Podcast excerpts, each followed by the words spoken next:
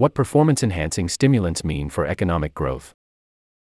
Lessons from America's Adderall shortage.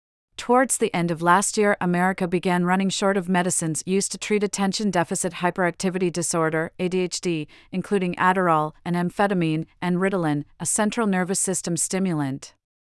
9 in 10 pharmacies reported shortages of the medication, which tens of millions of Americans use to help improve focus and concentration. Around the same time, something intriguing happened American productivity, a measure of efficiency at work, dropped.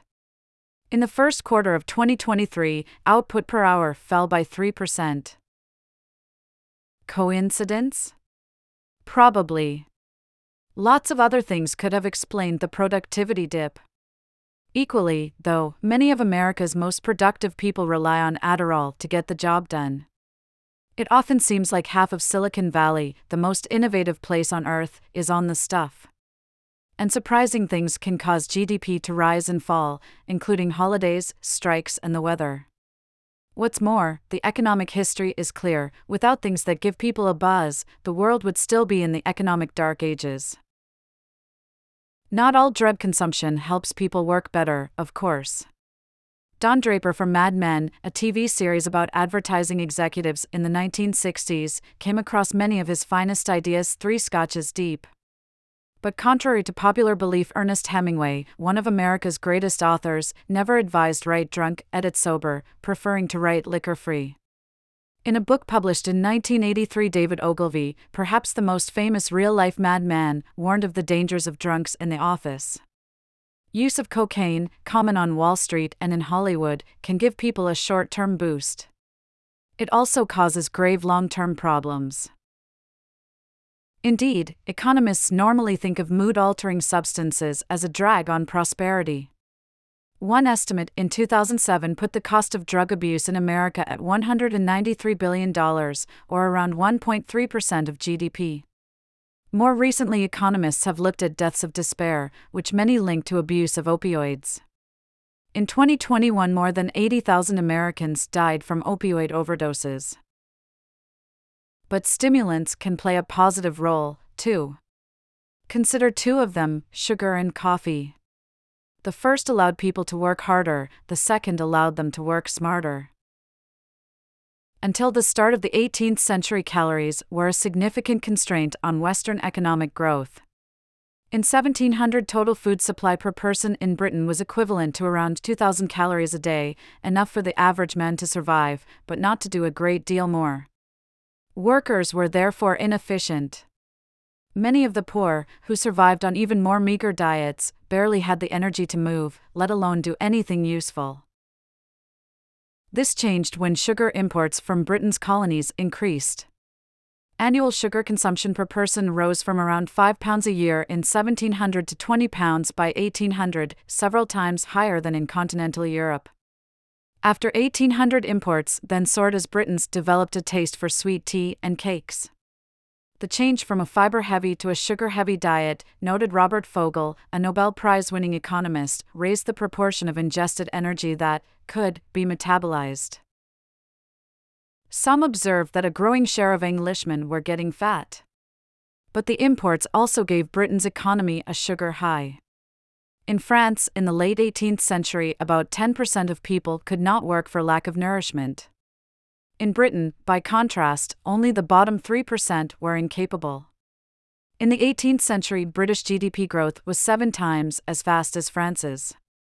Fogel reckoned that bringing the ultra poor into the labor force and raising the energy available for work by those in the labor force explains about one third of Britain's economic growth in the 19th and 20th centuries. Coffee, meanwhile, pushed the middle classes to do bigger and better things. Joel Mokyr of Northwestern University has stressed the importance of a culture of growth, the title of a book he published in 2016, in explaining Europe's industrialization. During this period, science became less academic and more focused on solving real world problems. Over time, it became the handmaiden of inventions, such as the internal combustion engine, which massively lifted living standards. Coffee houses, which some at the time called penny universities, played a crucial role. By the early 18th century, central London was home to as many as 600 coffee shops. The Marine Coffee House in London was an early location for a set of lectures on mathematics, Mr. Mokyr points out.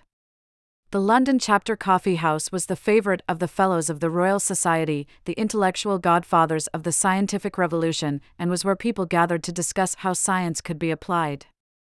Caffeine lubricated the discussion in a way that alcohol, a depressant, never could. The chemical increases both selective attention, focusing on the relevant stimulus, and sustained attention, maintaining it. This was not the only way in which coffee fueled growth. In the 18th century, Europe came to rely more heavily on clocks to organize the timing of economic activity and less on the natural rhythms of the human body, as was common in agricultural societies. Factories cannot function unless everyone is there at the same time. Yet, if people now had to get up at unnatural hours, they needed something to pep them up. Caffeine became instrumental to the regimented time of the urban industrialist societies, according to Steven Topik of the University of California, Irvine. Flying high. The prolonged shortage of ADHD medication has imposed real pain on those who need it to function. Fortunately, though, the shortage does now appear to be easing. Some pharmacies are finally getting drugs back in stock, and regulators have removed some medications from their official shortages list. Silicon Valley types have been experimenting with other stimulants, such as nootropics, which are not in shortage. American productivity appears, once again, to be rising. Coincidence? Read more from Free Exchange, our column on economics. Robert Lucas was a giant of macroeconomics, May 18. A New World Order seeks to prioritize security and climate change, May 11. How Japanese policymakers ended up in a very deep hole, May 4. For more expert analysis of the biggest stories in economics, finance, and markets, sign up to Money Talks, our weekly subscriber only newsletter. Reuse this content. The Economist Today. Handpicked stories in your inbox a daily newsletter with the best of our journalism. More from finance and economics. China's state capitalists celebrate their soaring shares.